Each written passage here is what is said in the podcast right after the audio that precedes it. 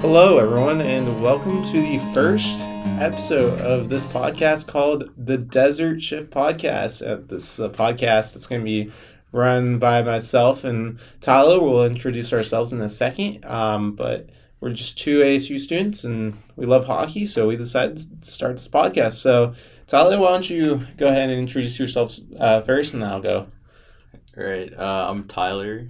I'm from New York, big Islanders fan, so... All right. I'm, my name's Chase Beardsley. Uh, obviously, we're both uh, A S U Cronkite students. I come from basically San Jose, California, um, and I'm also the beat writer of the A S U women's hockey team. So, if you guys ever want to give that a follow, that's another thing. But uh, let's let's start it off, Tyler. Let's start off. Let's talk about the All-Star uh, game that happened just this past weekend as we're filming this. What are your thoughts of it? Uh, I don't really know what to think about the All-Star game. I'm not a fan of three-on-three, so... Did you watch the skills comp or the games or anything? Uh, I watched the All-Star game. Okay. I I just think that there's no incentive to try in the All-Star game. Yeah. Like, players don't want to get hurt. You know, they feel like they have to be there or else they'll get suspended. Yeah. And it's just like nobody there was really trying. I thought a little bit in the, the first uh, Metro Atlantic mm-hmm. game. That, you know, players were trying a little bit, but in that last game, once the Atlantic got out to like a four nothing lead, I think nobody cared anymore. Yeah, I feel like, um, you know, I felt like the last ser- series or All-Star event held in Vegas, I thought that was like the peak All-Star experience that we've gotten in like the past like little bit. Um, you know, I, I felt like the players really enjoyed themselves in Vegas. Um, I felt like the The skills comp was more enjoyable, especially like the uh, the ones themed around Vegas. I thought the blackjack yeah. uh, shooter yeah, thing was, was awesome. I felt like they, you know, were actually having a great time. And for this one, I felt like a lot of the stuff was really forced. Um, I'm going to jump into the skills comp real quick. I felt like um, the whole... whatchamacallit, the whole uh, shooting, judging thing, like, you know... Um, that Mitch Marner did with the white suit. Uh, I think um, Pastrnak did uh, did a like a Happy Gilmore. Yeah, Happy Gilmore. I was trying to find the name on that. Yeah, the Happy Gilmore thing. It was weird because when I was watching it, they did it in like different segments throughout the game. And I felt like that was really stupid because like you know.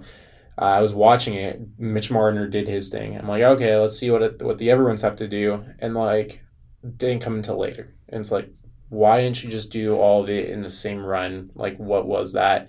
Um, I mean, going off that, like, even in the Mitch Marner thing, like, P K Subban and Marner, and, like, they just felt like they were being forced to do it. What, what did you think? Like, I, I think that if they call it a skills competition, it should be for players to showcase their skills.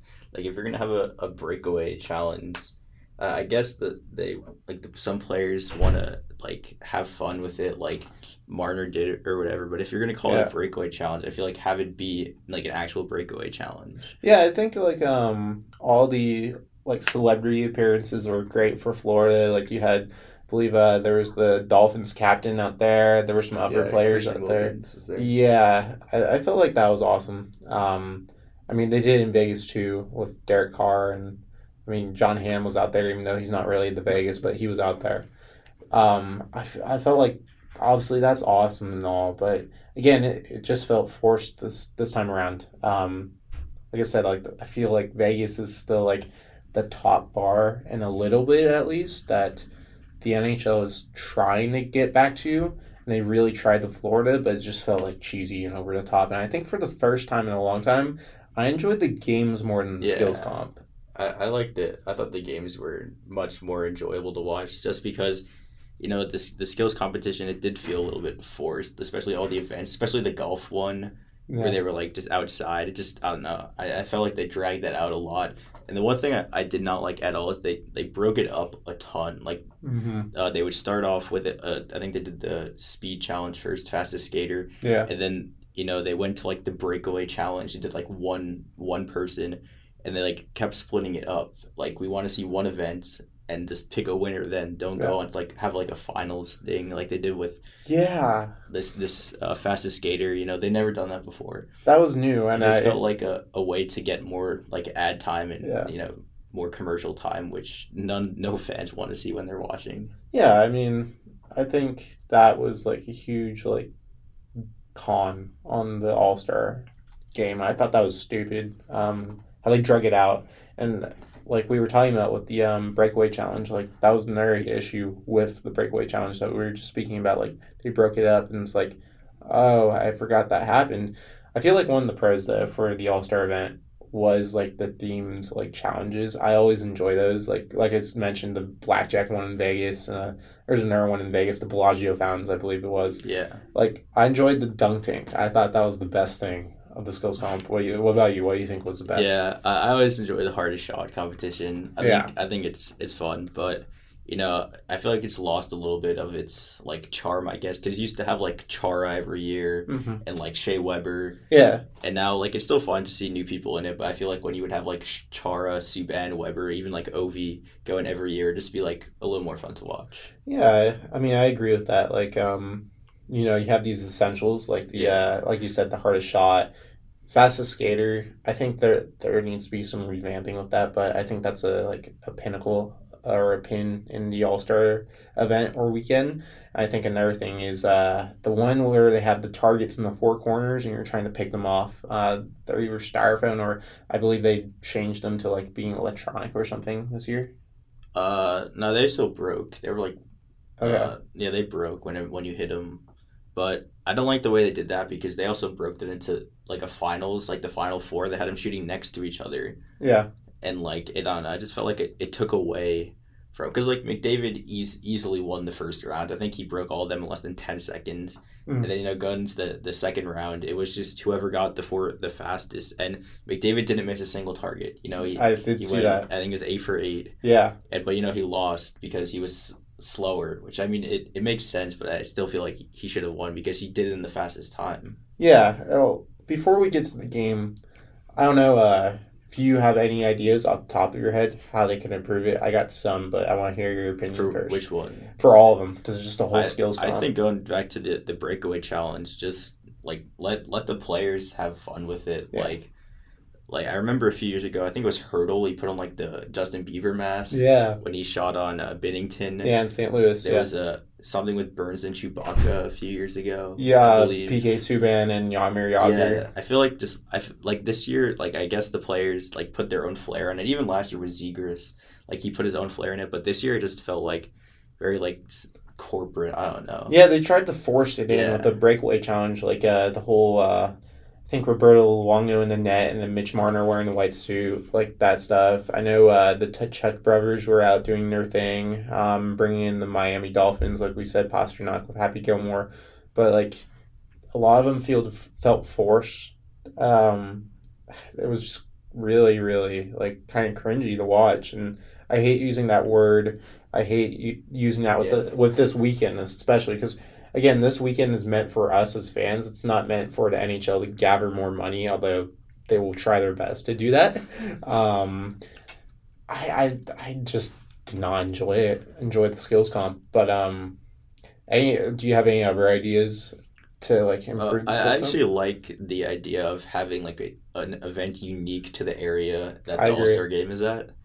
But this year, I I just thought the golf one did not work. I like the dunk tank one. I thought that was fun to watch. Mm-hmm. Especially, it's like fun seeing, you know, the top players get yeah. dunked in a dunk tank. Especially uh, Crosby, yeah. who we don't see a lot but, of that stuff from. But the, the golf one just, it, it, it first of all, it didn't really make sense what was going on. Yeah. At least to me. Like, you could tell what was going on, but they were just, like, shooting it over, like, hill or, like, the water and stuff. Like, it. I just feel like they could have... Picked, it was in Florida. They could have picked a better event to do. Put something else on the beach also, like the dunk yeah. tank one was. Like golf, you could do golf. You could do golf California, Arizona, even Vegas. Yeah. Like it's not just specific to Florida. I yeah. feel like they could have found something better that was specific to Florida, like doing something on Miami Beach. Yeah, I agree with you on that one. Um, I, I always liked the, like we mentioned, the blackjack, the Bellagio fountains. Yeah, that one felt like specific to Vegas. Yeah, so. Exactly. And dunk tank, I felt like, like you mentioned, specific to Florida. Um, I know they were planning on doing like the uh, shooting like frozen meat pucks at Gators, but I believe PETA shut that down. Actually, I think they actually sent the N H L like some, some baskets or something of like fruit. I, I might have might be wrong with that, but I know PETA did have a role to play in that, which was very unfortunate.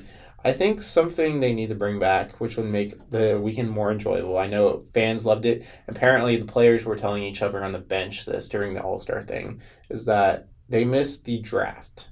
Yeah, that was fun.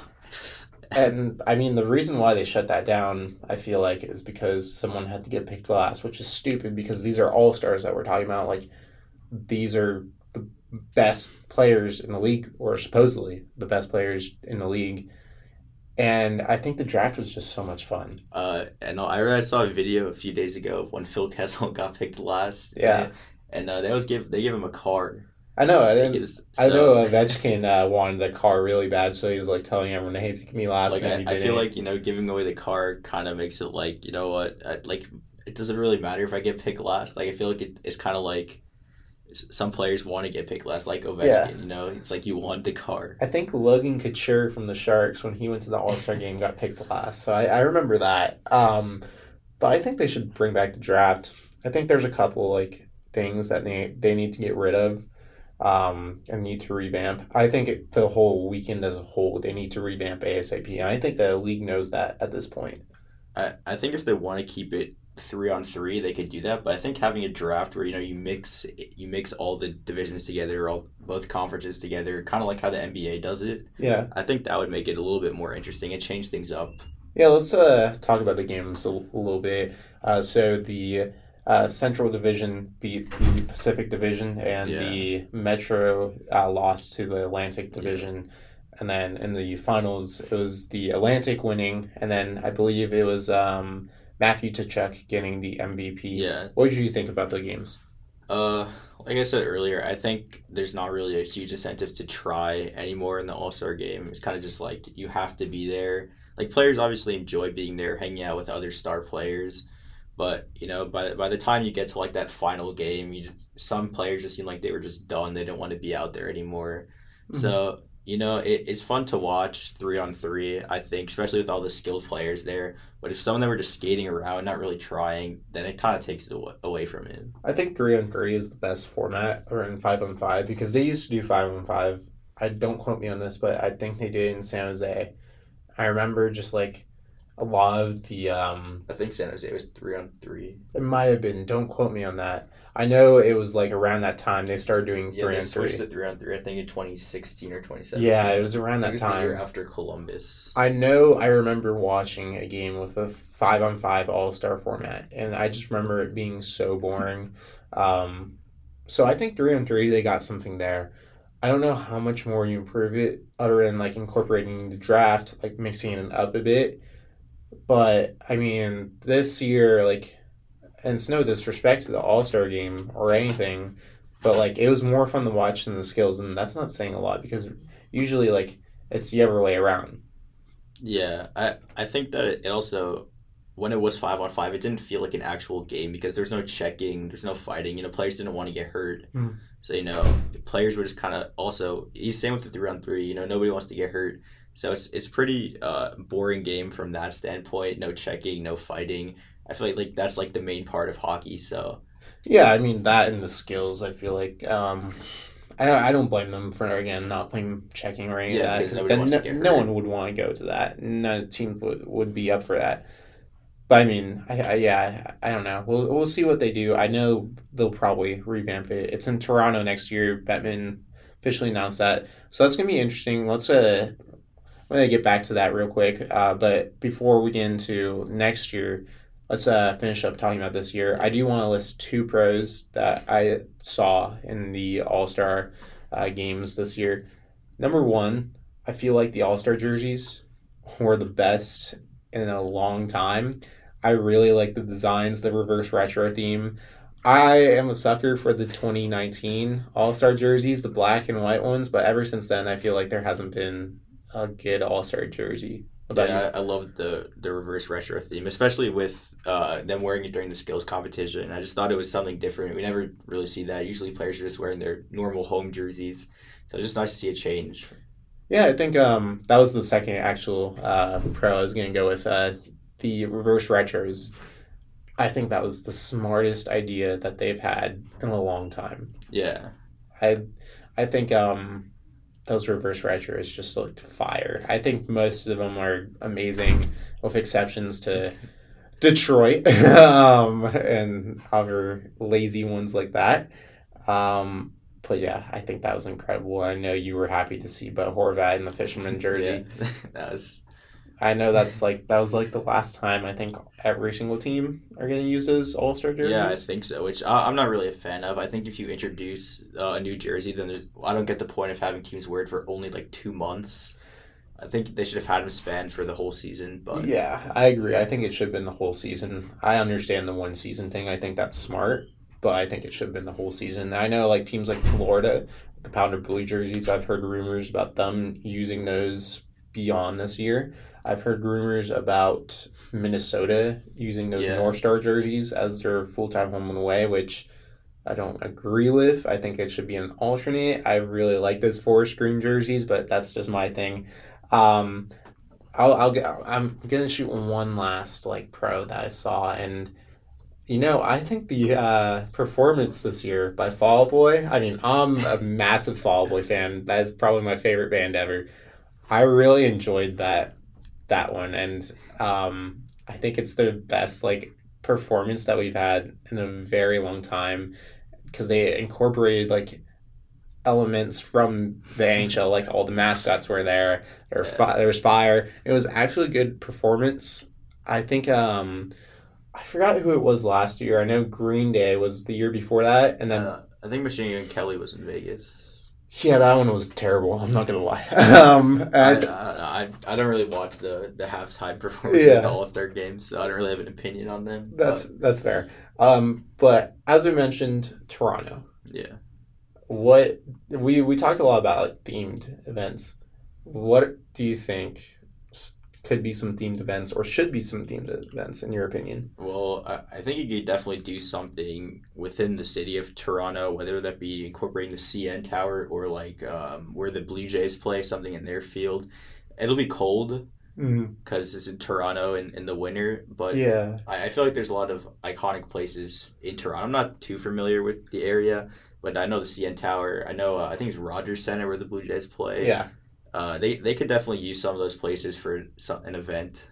Yeah, like you said, I don't really know. I've never been to Toronto, but I think you have a great point with the Rogers Center or whatever it's called. Um, I think uh, it was in Saint Louis. They were shooting the pucks from the upper deck. Yeah. Well, if they do something with that, with the Blue Jay Stadium, I think that would, that could be cool. I think C N Tower. Um, I mean, you we were talking about uh, shooting pucks off the C N Tower. I think I don't think they'll do that, but I think that'd be cool. Um, another thing is that like most of the lakes are frozen. Yeah, do something with that. I feel like that would be cool since it's in Toronto. Yeah, doing the fastest, uh, faster skater uh, competition out there instead of inside, so you don't have that injury. All like the only thing you have to worry about is like you know um, just skating on the wide open rink. Yeah, and uh, this year the A H L All-Star Game did something like that because it was in uh, Laval. Laval. Yeah, uh, I saw s- something on their Instagram. They posted uh, they had something going on on a frozen lake there, which I thought was cool. They could definitely do something like that in Toronto. Yeah, I agree with you. Um, it's going to be interesting, like, how happy players are going to be there because, again, as you mentioned, this is going to be a stark difference from most of the All-Star events. Like, in the past couple of years, it's been in Florida, Vegas, San Jose, Tampa. Uh, Saint Louis was the one exception, I know. Uh, I think that was twenty twenty, um, where... It was, I yeah. think it was cold outside. I'm not sure. Don't quote me on that. I've only been to Saint Louis in the summer, so I don't really know. But in the past, like, couple years, with the exception of Saint Louis, like, we've seen them, like, go to very warm or warmish climates, so it's going to be a stark difference. Like, do you have any opinions on that? Yeah, I think that's uh like a reason players didn't really mind the All-Star games this year or last year, because, you know, it felt like it was a vacation. They could bring their families. There's a lot to do in Florida, a lot to do in Vegas, San Jose. Yeah. Like, you know, you could bring your kids to the beach. There in Florida, there's Disney World, which yeah. I know a lot of players went to. They did, you know, yeah. If it felt like more of a vacation. Like, I feel like you go to Toronto, like, Do you if you're like a you have a young kid, you really want to bring your young kid to Toronto where it could be freezing cold? Like, what is there going to be for them to do besides the Hockey Hall of Fame? Yeah. And then unless you're like in you live in Toronto, I don't I don't know, man. But um, I'm gonna bring up one last thing and then we're gonna move on. Um, there was one team that did not have a representative. Yeah. That was really stupid. That's that's one thing I, I want them to change is the one representative from each team, because I feel like it doesn't fairly represent an all-star game, because an all-star game you want your top players there. The one you get guys like Seth Jones there, you know, I, I feel like it just doesn't really represent the meaning of an all-star. You know, Seth Jones actually scored a goal. I know he, he scored a goal, but I all-star. mean... All-star. All-star. Um, I somewhat agree with you. I like it because, like, you you're attracting all fans, and like we said, this is for the fans. Yeah. Some fans, yeah, are like you, and they want to see like all the all-stars and exclude like, you know, the team, the bottom feeding teams. I'm kind of in the same boat, but at the same time, like, I just think they need to do a better job at selecting all-stars, because I could disagree with half the all-stars they choose, because I think Seattle should have had a representative. They're a really good team this year. Jared McCann, Vince Dunn, like, I can keep going. They should have been there. I know McCann would propose to his wife over the All-Star break, but then why not Vince Dunn? Um, I don't think Chandler Stevenson deserved to be an All-Star. Um, I think he's a good player. I don't think he should have been a representative in place of a Kraken representative, although what the Kraken did on their social media was really funny. I don't think Seth Jones should have been an all-star. I think Patty Kane should have been an all-star in his case. Just instances like that. I think they they chose the majority of the players right. You know, I think Troy Terry is a smart option. I'm surprised they didn't go with Trevor Zegras, because we know how much the league loves him.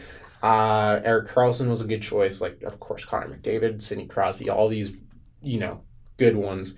I think they also did a good job at also representing some of the underrated players. Uh, Stuart Skinner got in there. I know it's partly because the Pacific Division sucks at goaltending, but it was nice to see him and Logan Thompson yeah. in there. You know, and see these first newbies. Go it's ahead. Nice to see Brock Nelson get in there. Brock Nelson, yeah, that was another good one. Um, Very underrated player. I agree with you. Uh, Matthew Tkachuk, who's having a great year in Florida. We don't talk enough about yeah. him. I feel like he's in there. Uh, fair, like, person in that category to shove in. But I think another thing that they need to do differently is the uh, players, like the fan vote. The fan vote, like, you know, they did one this year, but come on, let's all be real. It was their own deciding. Yeah.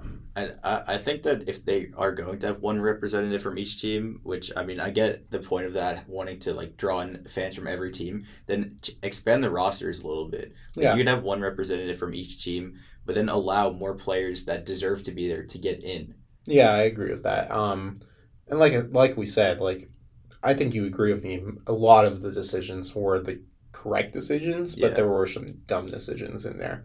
I think, uh, you know, I really think there should have been a Kraken representative. And I think the fact that that's their motto, hey, we're going to have one from every team. And then the only Kraken representative there was Bowie the Troll. That's just stupid on their part. Let's move on to the um, the Bo Horvat trade, and yeah. I'm going to let you take the reins in this one. You're an Islanders fan. Uh, talk to me a little bit about it. Um, I, I love the trade from the fact that the Islanders are not in a position right now to rebuild at all. Yeah. Don't have any, like, assets that could just trade off. Most of the core is signed long-term, so it's kind of like you have to go in there and you have to retool, because the team right now, you know, they're sitting two points outside of a playoff spot. They, they could still get in, especially getting Horvat. But, you know, a lot of fans saying they need to rebuild, you know, just trade away like Barzal, Dobson. The, these guys are signed long-term, and, you know, you have one of the best goalies in the league, one of the best defensive cores in the league. Like, not really in a position to rebuild. So that's why I was kind of in the position that I'm fine trading away some prospects, some picks to try and go all in for the next two to five years to try and get a cup. Yeah, basically what happened was that Vancouver traded Bo Horvat. How much salary did they retain? Uh, twenty-five percent. It's twenty I don't know the exact money, but it's yeah, twenty-five percent. twenty-five percent um, in exchange for Anthony Beauvillier, Aatu Raty, and a conditional first-round pick um, that was top twelve protected. If the Islanders pick within the top twelve this year, it will be flipped and be unprotected last year. As mentioned, uh, the Canucks are retaining part of the salary of Bo Horvat. We'll get into his contract extension in a second, but talk to me a little bit about Vancouver's return. Um, I, I like Ratu. Uh, I always thought that it was a steal getting him in the second round. I thought he was a first-round talent. But, uh, I mean, sometimes you got to trade away those guys to get a star player in return because you don't know what Raty's going to turn into. You, we don't know if he's going to reach the potential that Horvat's at right now. You know, he could become into a very good player or, you know, he could just stay as a third, fourth line center. Uh, for Beauvillier, I love Beauvillier. He gave me the greatest moment of my life in game six. But he was the streakiest player ever. You know, he would show up in the playoffs. Every playoff series, he was one of our best players. But, you know, the regular season, especially the last two years, he would just disappear. He'd go on a streak for like a week where he'd get a point every game, score a ton of goals, then he'd disappear for two months. So, I mean, it, it's tough to find a spot for that guy in the lineup because you try mul- multiple different places. Tried him with Barzal, tried him, you know, on the fourth line to see if he could grind out some goals. He didn't really work anywhere, which it sucked. You know, as an Islanders fan, we always want to see our everyone on the team succeed. So just hoping that he could find a spot in Vancouver. I saw they had him on the first line of practice with uh, Pedersen. So hopefully those two could get some chemistry and he could uh, find his game back. Yeah, and um, I think Beauvillier was is one of the uh, biggest names in the N H L that needed a change. I think uh, number one, speaking of Vancouver, is Brock Besser. I'm surprised he's not dealt yet. Uh, but speaking about this trade from Um, a non-Islanders or Canucks fan, I think it's a great trade for the Islanders. I think they get a leader and a good goal scorer in Bo Horvat. I know a lot of people have been hating on it because, you know, Horvat is a little bit on the older side. I think it's only twenty-seven. twenty-seven? Okay, I, th- I thought he was twenty-eight. Um, so I-, I like Horvat. I really do. I know people are disagreeing with his new contract. We'll get to that in a second. Canucks, you know, if Beauvillier works out, if Ratu works out, and this is an if, I feel like um, I feel like this could be a good trade for Vancouver. Like, I think it could even out, but I think right now on paper, uh, Horvat, the Islanders, like, makes a lot of sense. And I think that's the team that wins it because I mean, you also get the combination, the top two centers of Barzal and now Horvat. Horvat is a first line center. Let's be honest, like. You're getting two first-line centers now. And I think the Islanders' center depth now becomes quickly one of the best in the league going to Vancouver, I think. Man, like, I disagree that – I really think they should have kept Horvat over J T Miller. I think that was a stupid yeah. decision. I don't know what that culture is going to look like with now Horvat taking out and now Miller is probably the biggest character in that locker room. That's going to be really interesting. I'm kind of scared for them. I'm kind of scared for Canucks fans. Um, we're sending our prayers to you, Canucks fans. I know y'all have had a rough, like, years. Like, probably since the twenty twenty playoffs, and, and that was during the COVID shutdown. I feel bad for you, Canucks fans. Like, I'm sorry that this happened to you, but, again, I think the Islanders win. I, I think Horvat fits the Islanders really well because they're they're a team built off of, built in the locker room. You know, they kind of, nobody really has a big personality that sticks out. They all kind of feed off of each other, you know. It's built off leaders. Uh, they all buy into a system. I think in Vancouver, you know, you have a lot of guys with, like, personality, like J T Miller. Like, you know, they might not feed into the system. It's kind of hard to be a leader there with whatever's going on, especially with the whole Boudreau situation. I just think Horvat fits super well into the Islanders' locker room. I think uh, Rick Tocchet is going to be is a big reason why they're uh, we're keeping J T Miller because I feel like they've scoped this out in advance because I think, as we know, Tocchet's, like, dealt with, like, big personalities like Phil Kessel in Pittsburgh and Arizona. Um, I think that's a big reason why they're okay with keeping Miller over Horvat.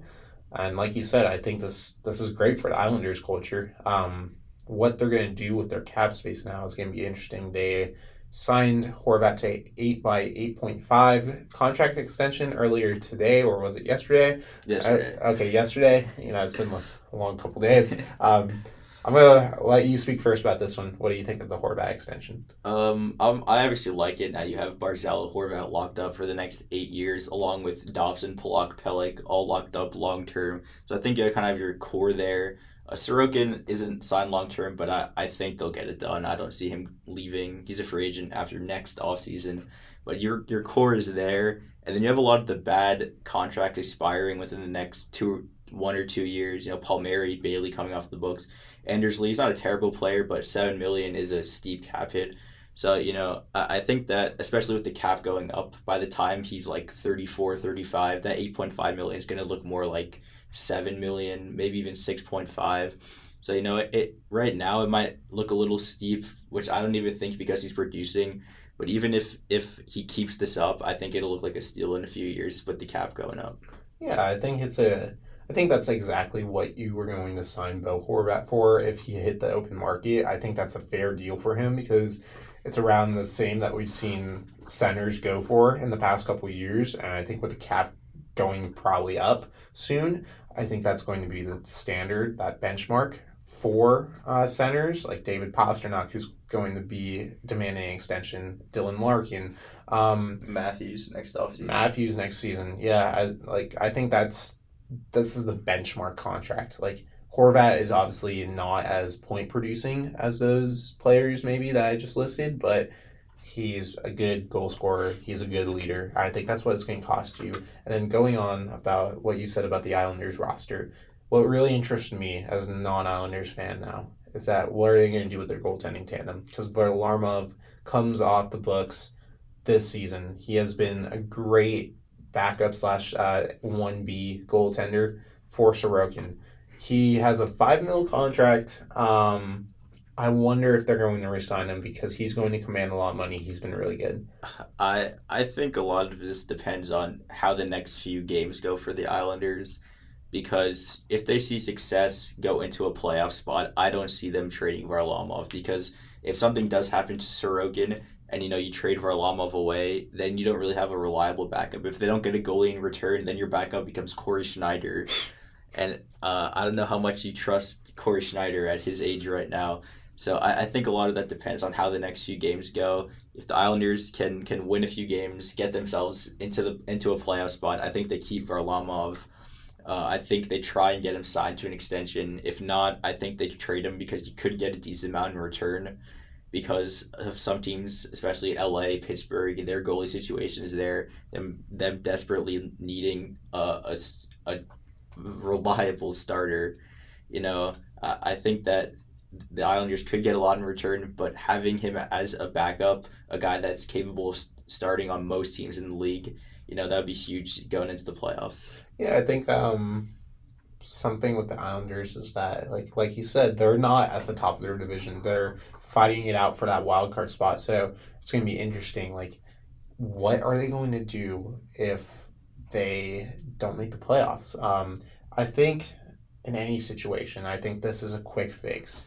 Um, I think you have the great, the good core pieces there. Uh, now Horvat, but with Barzal, Lee, um, you got some others like Pelch, Um, in there, and then obviously one of the best goaltenders in the league in Sorokin. So what they do from there, I think they'll revamp the bottom six, although that bottom line has been a great asset for the Islanders. It is cap, not cap friendly. Uh, I, I actually think the Islanders have one of the, the best bottom six in the league. Yeah, I agree. The the problem is they've been plagued by injuries. You know, um, yeah. Clutterbuck has been out for most of the season. Um, Hudson Fasching, who's really turned into a, a solid bottom six piece. Uh, I'm not even joking about that. He's been very good. He yeah. was hurt for a little bit. Kyle Palmieri was out for a while. So, you know, that, that third line, which I love uh, for most of the season, was Parise, Pageau, Palmieri. Yeah. You know, I, I, I thought they were great. Then Palmieri got hurt. Uh, Simon Holmstrom has been solid. He's a first-round pick back in twenty nineteen. Mm-hmm. So I think that the pieces are there. It's just been, especially with all the, the injuries that the Islanders have dealt with, it's been hard to kind of find the right line combinations.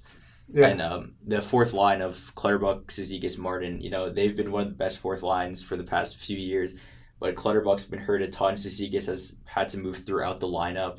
It's just been hard to find consistency with the bottom six. Yeah, I mean, I agree with you. It's just that I think now with Horvat's eight point five million dollars contract, they even Lermero, wow, Lou Lamorello said uh, was a bit rich, which is funny because he signed the Kovalchuk contract.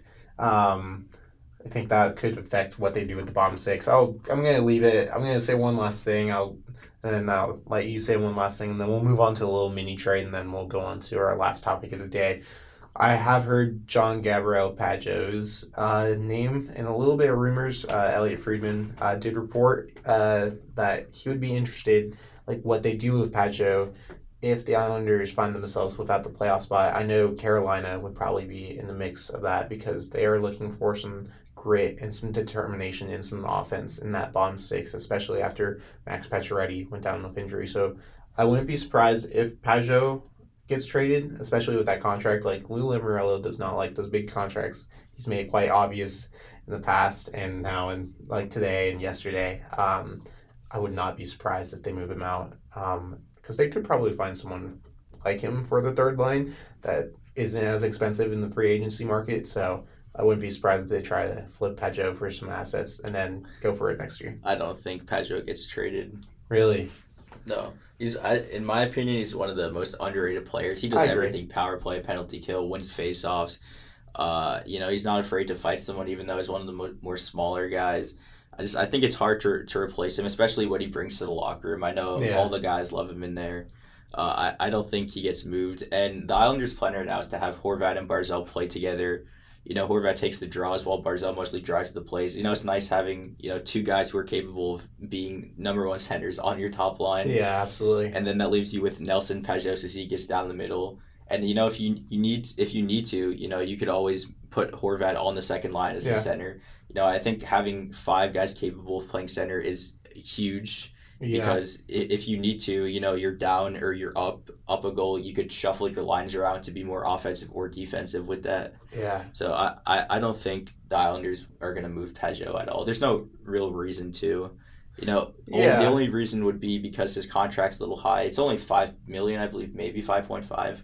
But I think but, uh, because they signed Horvat, you're going to also have um, is Barzal's contract kicked in, kick in this year or next, next year? Next year. So you're going to have Barzal's contract also kick in. You're going to have, I think if I read it correctly, around seventeen mil, I believe, uh, total in your center depth. And again, you're going to need to pay Sorokin in a couple of years. Varlamov, yeah. if they want to keep him, they're going to have to pay him a little bit more than five mil. So it's going to be hard to squeeze everyone in here. Someone's going to have to leave, I feel like. Um, Could be Pageau, could be someone uh, that we don't know. But I know a lot of teams would be interested in Pageau, as you said, for all those qualities that you just uh, list, you just listed. Um, again, I think from someone who's looking on the outside, J G P is one of the best like middle line players that provides a lot of character, a lot of offensive depth, a lot of grit and physicality. I think a lot of teams would love to have him. Yeah, I, I just think... Uh, from Lou's perspective, Lou doesn't like to make trades just to make trades. Absolutely. So, so I, I think that for him to, moving Pageau, just it, it would be a trade just to make a trade, and I don't think he would want to do that. I think the if he did do that Pageau trade though, I think he wants good assets back, and I think Carolina has the assets for that, uh, for that trade. And again, I don't think the Islanders are going to rebuild. I think at most, if everything goes to the worst, they retool. I don't think they blow anything up. I think the biggest piece they would move would be Varlamov or Pageau. I don't think they move anyone higher than that at all. But again, like we'll, it's all up to how the Islanders play in the coming weeks, and we'll talk about that probably in the next couple of episodes. Yeah. I mean, you are the Islanders fan, so. um, moving from that to my team, I'm a Sharks fan. I don't know if I mentioned that. Um, I'm a, more of a fan of the game of hockey, but um, I love the Sharks. They're, they would be, they are my team. Um, they they did make a trade, um, not a blockbuster, unless you want to consider it a blockbuster. Jacob Magna to the Seattle Kraken for a fourth round pick. I don't remember, there was a condition on that pick. It was either Seattle's or Colorado's uh, pick, depending on what happens um, with the whole uh, rankings. Uh, we'll see, but um, yeah, Magna to the Kraken. I think you're not going to have a huge response, uh, but go. Uh, well, I want to hear your response um, first. I, I saw that Magna was a plus on the Sharks. Mm-hmm. So, yeah, I think it's just good depth for Seattle. You know, Their their defensive core is good, but, you know, there's always injuries. Something happens. He's a great guy that you can just plug into the lineup, and, you know, you know he'll be a solid defensive defenseman for you. Yeah. Um, I think it's it's uh, interesting for the Sharks because this is the second trade they made before trade deadline, and it's not involving any of the huge pieces that we know most likely are going to be dealt. I think it's kind of like the minor, like, quake, and then the big quake is going to happen trade deadline with probably Timo Meier, maybe Erik Karlsson. We're also going to probably see Nick Bonino, James Reimer. Those Scott Harrington probably leave, even though Scott Harrington probably is not the biggest piece. This is probably the return you're going to see for Scott Harrington as well. Uh, but I like Jacob. Um, he's a good young defenseman. He played he's, most. He's like thirty now. Is he that old? I. Yeah. Well, he's great home hometown, uh, or sorry, not hometown, but homegrown talent. He was left undrafted. The Sharks actually signed him, spent a lot of time with the Barracuda. Rose from that has been kind of in and out of the lineup this year, but he's been playing a lot with Erik Karlsson. He's really tight with Erik Karlsson. I believe they did ballet together, uh, which is awesome. Um, I think one of the first tweets I saw when Jacob got traded was uh, Eric's wife uh, with a sad face emoji and all that. Um, so... This is a guy who was really liked by the Sharks roster. He's a really likable guy. I think it's he's going to be a great, like, bottom pairing uh, seventh defenseman. He could grow to be the fourth defenseman because this is a guy who has really grown from probably just an a uh, like an A H L defenseman to someone who has been on the sixth, seventh uh, line. Uh, well, not sixth, seventh line, but probably your sixth, seventh guy.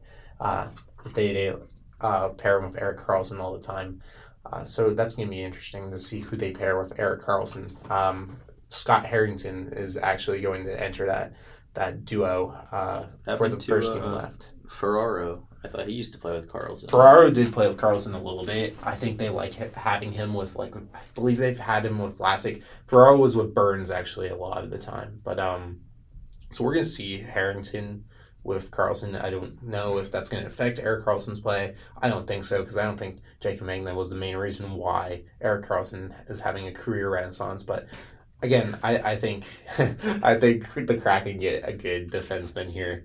Um, if they decide to flip someone like Carson Soucy, who's on an expiring deal, and they can't get that deal done, they choose to flip him, Jacob Magna's going to be a great uh, insert into that lineup. Yeah, I mean, fourth round pick isn't isn't huge, but for the Sharks, you know, you get a, get another prospect, maybe it turns into something. Yeah, and again, this is a guy who, like, you got for nothing. He was yeah. undrafted, you just signed him, so you're getting something back. I think that's fair. I feel like they could have gone maybe a third, but I think that's asking for a little bit too much. Um, I think this is a good trade for both sides. The Sharks getting exactly what they needed in a draft pick, and Seattle getting some reinforcements on the decor. We'll see what they do with that.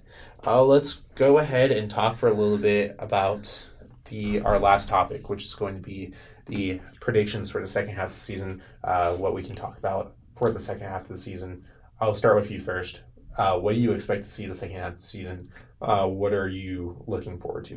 Um, first off, I, I think Boston's going to slow down a little bit. That's yeah. one thing I, I look for. I don't see them being able to keep up this pace for the entire season. So for them, I think it's they do fall into a little bit of a slump. It's, you know, pick up where you are towards the end of the season going into the playoffs. You know, don't slump into the playoffs and do what Tampa did uh, a few years ago when they got swept by Columbus. I think that's that's a main thing to look for. Same with teams like the Devils. I think they slow down a little bit. You know, a, a team that's pretty young and, you know, isn't used to a lot of playoff intense hockey towards the end of the season, you know, meaningful yeah. hockey towards the end of the season. I would like to see how they that young team responds to, to being in a, a pressure situation when they get towards the end of the season and into the playoffs. Yeah. So th- those are two teams I look I think might slow down a little bit, but uh, I would like to see how they respond if they do slow down at all. I mean, I think Boston entered the All-Star break with a three-game losing streak. Um, which is the longest losing streak they've had all season long. So uh, Boston fans are panicking right now. Um, but uh, as I was saying, uh, as you were saying, like, I think Boston will slow down a little bit. I think they're still going to win the President's Trophy. What yeah. they've done this season is insane. I think that's a lot to do with Jim Montgomery. And we'll talk about that probably in another episode, Boston's success when they win the President's Trophy, because most likely they will. I think Carolina's going to really pick up because I yeah. think they're going to have a huge trade deadline. I think this is going to be the biggest trade deadline upcoming in Uh, years for the Hurricanes, and there's someone that usually doesn't do anything during uh, trade deadline, but I think especially Max Pacioretty out, I think you're going to see a lot. So I think they're going to really pick it up. I think they'll be the main challenge to Boston for that President's Trophy. Um, we talked a little bit about the East. Uh, I agree with you about the Devils, by the way. I think they're going to be uh, a little bit slower, but I think they're going to still get that uh, maybe the first, second seed in the Metro. They might get knocked down in the second. I don't know. Wait, no, because the Hurricanes are first. Yeah, I think they're going to yeah. stay in the second. I almost forgot about the Hurricanes. I was just speaking about them. Um, so I think they'll stay in second, but I think they're going to slow down a bit. I think they're going to really teach themselves how to, like, win. Um, let's flip over the West. We didn't really talk about the yeah. West. I think Vegas is really, really in trouble. Uh, I think Vegas still gets into the playoffs. But, I agree. You know, I think, believe Seattle has a few games in hand on them, and uh, Seattle's really coming for that first spot in the Pacific. I mean, you have the Kings. If the Kings figure out their goaltending situation, they could be dangerous. You can never really count out the Oilers because of McDavid. As much as they've, they've struggled a little bit this year, you know, I, I believe they'll get into the playoffs. And then uh, going over to the, the Central, uh, I feel like Da- uh, Dallas really has that one spot locked up in the Central, uh, but I think Colorado's coming up. You know, the Wild have to watch out. Even the Jets have to watch out a little bit. Colorado gets healthy, they could go in a big run, and I think they could easily become the second or third seed in the Central. Yeah, I mean, I think the Mark Stone injury for Vegas is really going to slow them down. Who knows? They might swing big in trade deadline. They've been known to do so. Would I like to see that? No, because I don't like Vegas, but I think um, being, you know, non-biased here, I think they are in trouble, but they could quickly turn it around. I think Bruce Cassidy is a good coach. Um, I think going off that, um, what you said about Edmonton, I'm kind of scared for them. I think they still make it into the playoffs as a wild card. I don't think they make it into that top three. It just feels like what we've seen from past years. It's the Connor McDavid, Leon Draisaitl show with a little bit of Zach Hyman and uh, Ryan Nugent-Hopkins helping them out. Jack Campbell has not been that great this year. I think a lot of their depth has not been that great. I know Jesse Puljujärvi is probably going to get traded uh, this trade deadline. Um, so I'm not. I'm kind of scared for them. We'll see what happens. I think they still beat Calgary out for that final wild card spot. Um, Because I just don't think Calgary is all that this year. I think they need more time with this core because you can't just flip your core like they did and expect to win like they're trying to. And I don't know. I think Jacob Markstrom is having a down year too, which is unfortunate. But I think Seattle, if I was a betting man, I think Seattle runs away with that division. I think Vegas slips down to third. I think even though L A is having goaltending issues, I think they... they do something. I think they're a good enough team to the point where, like, they get into that second spot, especially with Vegas. I think they're going to slump until the trade deadline when they pick up someone big um, because of Mark Stone. He was a huge part. Jack Eichel hasn't been that great this season, to be all fair. I think, like you said about Colorado, Colorado is healthy now. Watch yeah. out. This is a scary team. This is the defending Stanley Cup champions. They, they were in a hole because, you know, you had McKinnon out. You had... Uh, you still have Linus Cog out. There were some other pieces out. Uh, By- I know Byram was out for a while. Byram. He's, he's back now. Yep. Uh, Nichushkin was out for a decent amount. I think he's healthy now. I really think that's another team that we're going to see have a decently big trade deadline. I think they swing for someone like Jonathan Toews or Patrick Kane. We'll see. I think they, they're not going to get a wild card spot. I think they're going to get a top three in the Central. I think uh, Minnesota has been sketchy of recently. I really think Dumba's going to leave in trade deadline because yeah. I don't think he's getting re-signed because they don't have the cap space. I think Winnipeg is okay. I think they, they're going to try to have a good trade deadline. I think Dallas is going to win that division. I believe a lot in, that, in Dallas' core. I think they're going to get a good piece maybe at the trade deadline. We'll see. But I think the wildcard spots belong to Edmonton and then one of the teams that falls out of the Central, like uh, Minnesota or Winnipeg. I still believe Dallas and Colorado are going to get one of the top three spots. I think Dallas is going to win that division. Yeah, I, I agree with that. Uh, I think, you know, Nashville's st- still in there a little bit. I agree with that. You know, if if the Wilds do go in a little bit of a, a slump and, you know, Nashville gets on a little hot streak, I could see Nashville, especially with Saros, how good he's been this yeah. year. They could be able to sneak into that last wild card spot. I believe they did last year. They made the last wild card spot. Yeah. They lost to Colorado. Which was unfortunate because they didn't have Saros. Yeah.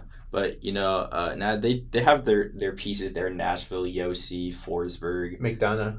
Yeah, McDonough. Even uh, Duchesne, who's having a little bit of a down year. I don't think Matt Duchesne is the player that we saw last year. I think he's more the player that we're seeing this year. Yeah, but I, they still have some good pieces there. I, I personally don't think they get into the playoffs. Neither do I. But, you know, you, you never know, especially any any team you go into a big win streak, you know, another team goes into a big lose streak. It's pretty easy to just flip-flop places, especially in division. You know, you have so many games against each other. Those four-point games could swing a lot of things. Yeah, I think Calgary and Nashville, as you said, with Nashville are those teams that barely missed the playoffs. I think Sharks, Ducks, Chicago, Arizona, those four are your one hundred percent certified yeah. bottom feeders. Tank hard for Bedard. Um, but I think everyone else, I think that I can remember, oh, and Vancouver.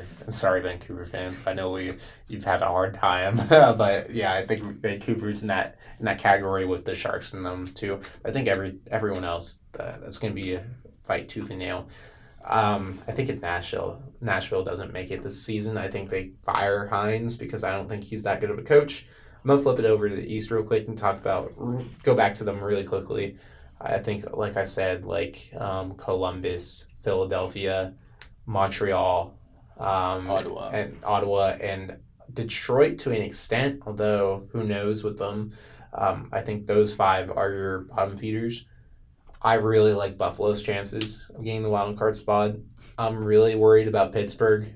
I think they've been hot and cold as of recently. I would be worried about Washington a little bit too because they are an older team and we saw them struggle in the beginning of the year. Granted, they did have some serious injuries. Islanders, I would really worry about because I believe Buffalo and Pittsburgh both have games in hand. Yeah. Um, I think those would be the four teams that battle it out for the wild card spot. Um, before I make my predictions, what do you have to say? Uh, a thing with uh, Washington, Pittsburgh, and the Islanders is the Islanders still have three games left against both Washington and Pittsburgh. They've only mm-hmm. played them once. So, you know, those, even with games in hand, you know, the Islanders, if they sweep the three games against Washington, three games against Pittsburgh, that could change a lot. Or if Pittsburgh or Washington sweeps those series, you know, I, I think th- those three games are huge because they've only played each other once this season. Yeah, so... Let's make our final predictions for the pre, for the uh, rest of the season. I mean, obviously, it's the first episode of the podcast, so we didn't get to share our um, season predictions. We didn't even know each other yeah. before the season started. So uh, let's share our our, uh, our end of season predictions. Let's start with the West. Um, who are you going with for the top three in each division and then the two wildcard spots? Uh, with the Pacific, I'm going to say it's Seattle's first, Vegas second, the Kings third. Uh, the Central, I, I think Dallas stays on top. I think Winnipeg stays at the second spot just because they're already, they've already solidified their place there. I think Colorado gets the the three seed. And then I, I think Edmonton and the Wild are the two wild card. Yeah, I'm I'm gonna say kind of the same as you. Number one, Pacific, Seattle. I think they're they've got a really good team.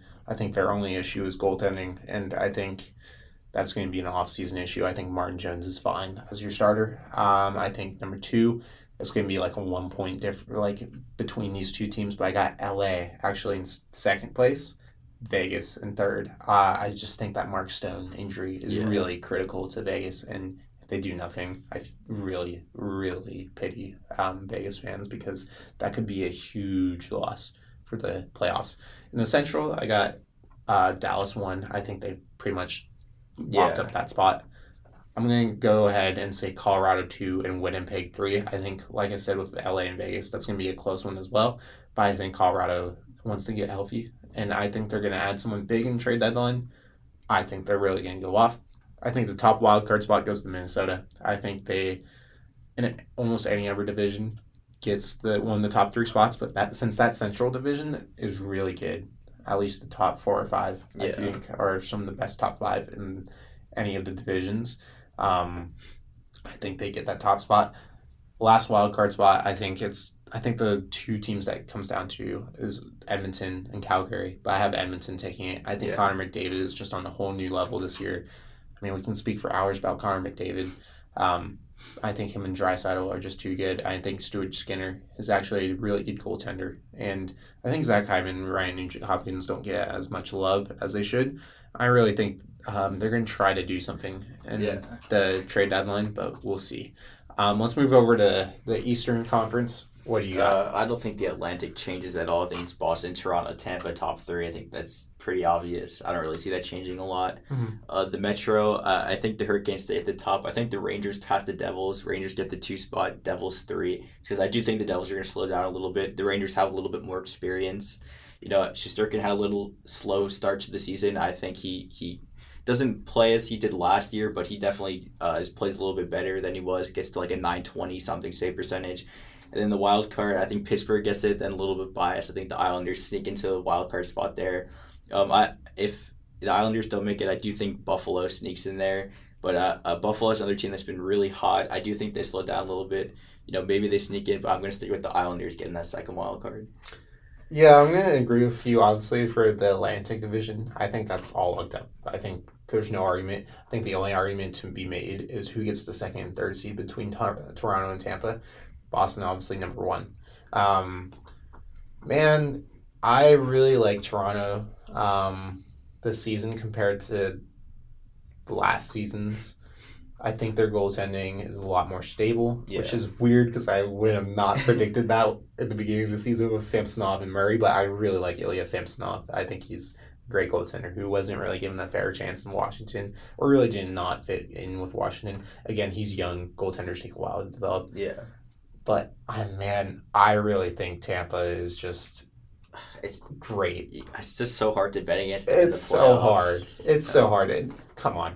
Let's not be stupid. We know we're, they're going to get someone in trade deadline that they yeah. shouldn't have, but they're going to somehow find a way. They're smart. Um, so I'm going to go Tampa number two, Toronto number three. In the Metro, I'm going to go Carolina number one. I think they run away with that. Yeah. I think ultimately, I think Carolina and Boston are really close in the President's Trophy because I think Carolina is just going to gain that much ground in Boston. So we'll see. I'm not going to bet against any of those two for a President's Trophy, but we'll see. Uh, two and three, I'm going to disagree with you. I think the Devils are going to cool off, but I think the Rangers aren't as good as they appear. I don't think Lafreniere is as good as he was drafted to be. I don't think Kakko was as good as yeah. he was meant to be drafted. Um, development, obviously, if the Rangers prospect has been prospects have been iffy, we're going to get a whole lot of hate probably from Rangers fans, but I'm going to go Devils number two, Rangers number three. I think both those teams, though, are going to cool down. I think yeah. that's going to allow Pittsburgh to get back in the race. Speaking of which, I have the Penguins first wildcard spot. Although they've been struggling recently, I like them over Washington. Yeah. I think Crosby's been really good. I think Gensel's very underrated. I think they do something at deadline with their goaltending. Although I think Jari can be a good goaltender. It's it wasn't that long ago that he was an all-star. I mean, yes, we can throw that term around with the the N H L, but he was good. Not probably, yeah. I mean, even the goaltending last year was pretty good for the Penguins. I mean, the only reason why they got eliminated in the first round to the Rangers was because of their goaltending and how yeah. injured the hell they were. um, so I got the Penguins uh, at seed number one. That's seed number two, man. It's going to be brutal. Like you said, the Islanders, I think, are going to sniff and sniff through around there. I think Washington, I think they have themselves in a good spot right now. I don't really believe in them, but I do like the offseason moves that they had of Strome and Milano. I really like the Strome deal for them. I just think their core is old. I think that core is a little bit old. I even though I I think Ovechkin is good, even though I'm not a big fan of his, but um, I don't know. There's just something about that yeah. team. I think they're getting to the end. I mean, we say that every year about them and the Penguins, but I, I don't know about them this year, to be honest. Um, we already talked. About, I already talked about the Islanders, and then let's just talk about Buffalo. Man, When was the last time you remember saying, someone saying, man, it feels good to be a Sabres fan? It's been been a while. Honestly, uh, before the the season that they got Eichel, I, I knew a few Sabres fans who were really excited for that season because they were like, we got O'Reilly, we got Eichel.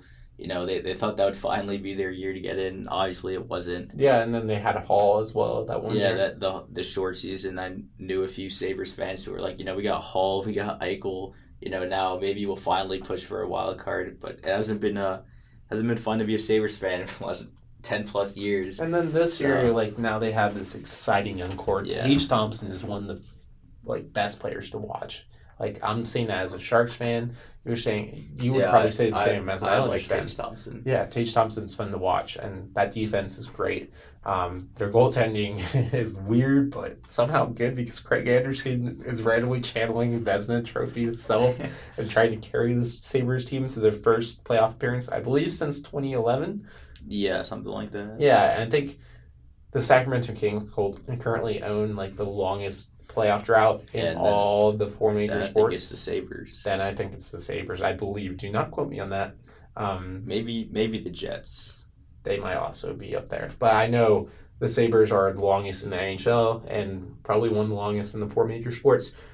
I like their chances. I think either this year or next year they make the playoffs, and I think those goat head jerseys are beautiful.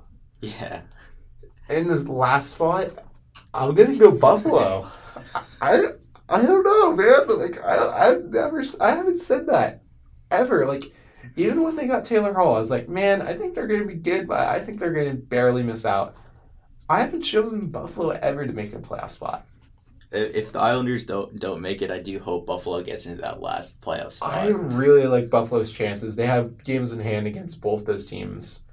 But if they win out, if they win, yeah. not win, obviously win out, but if they win the majority of their like last games, I think even if they don't make a playoff spot, I think this is the best season that Sabres fans have had since who knows when.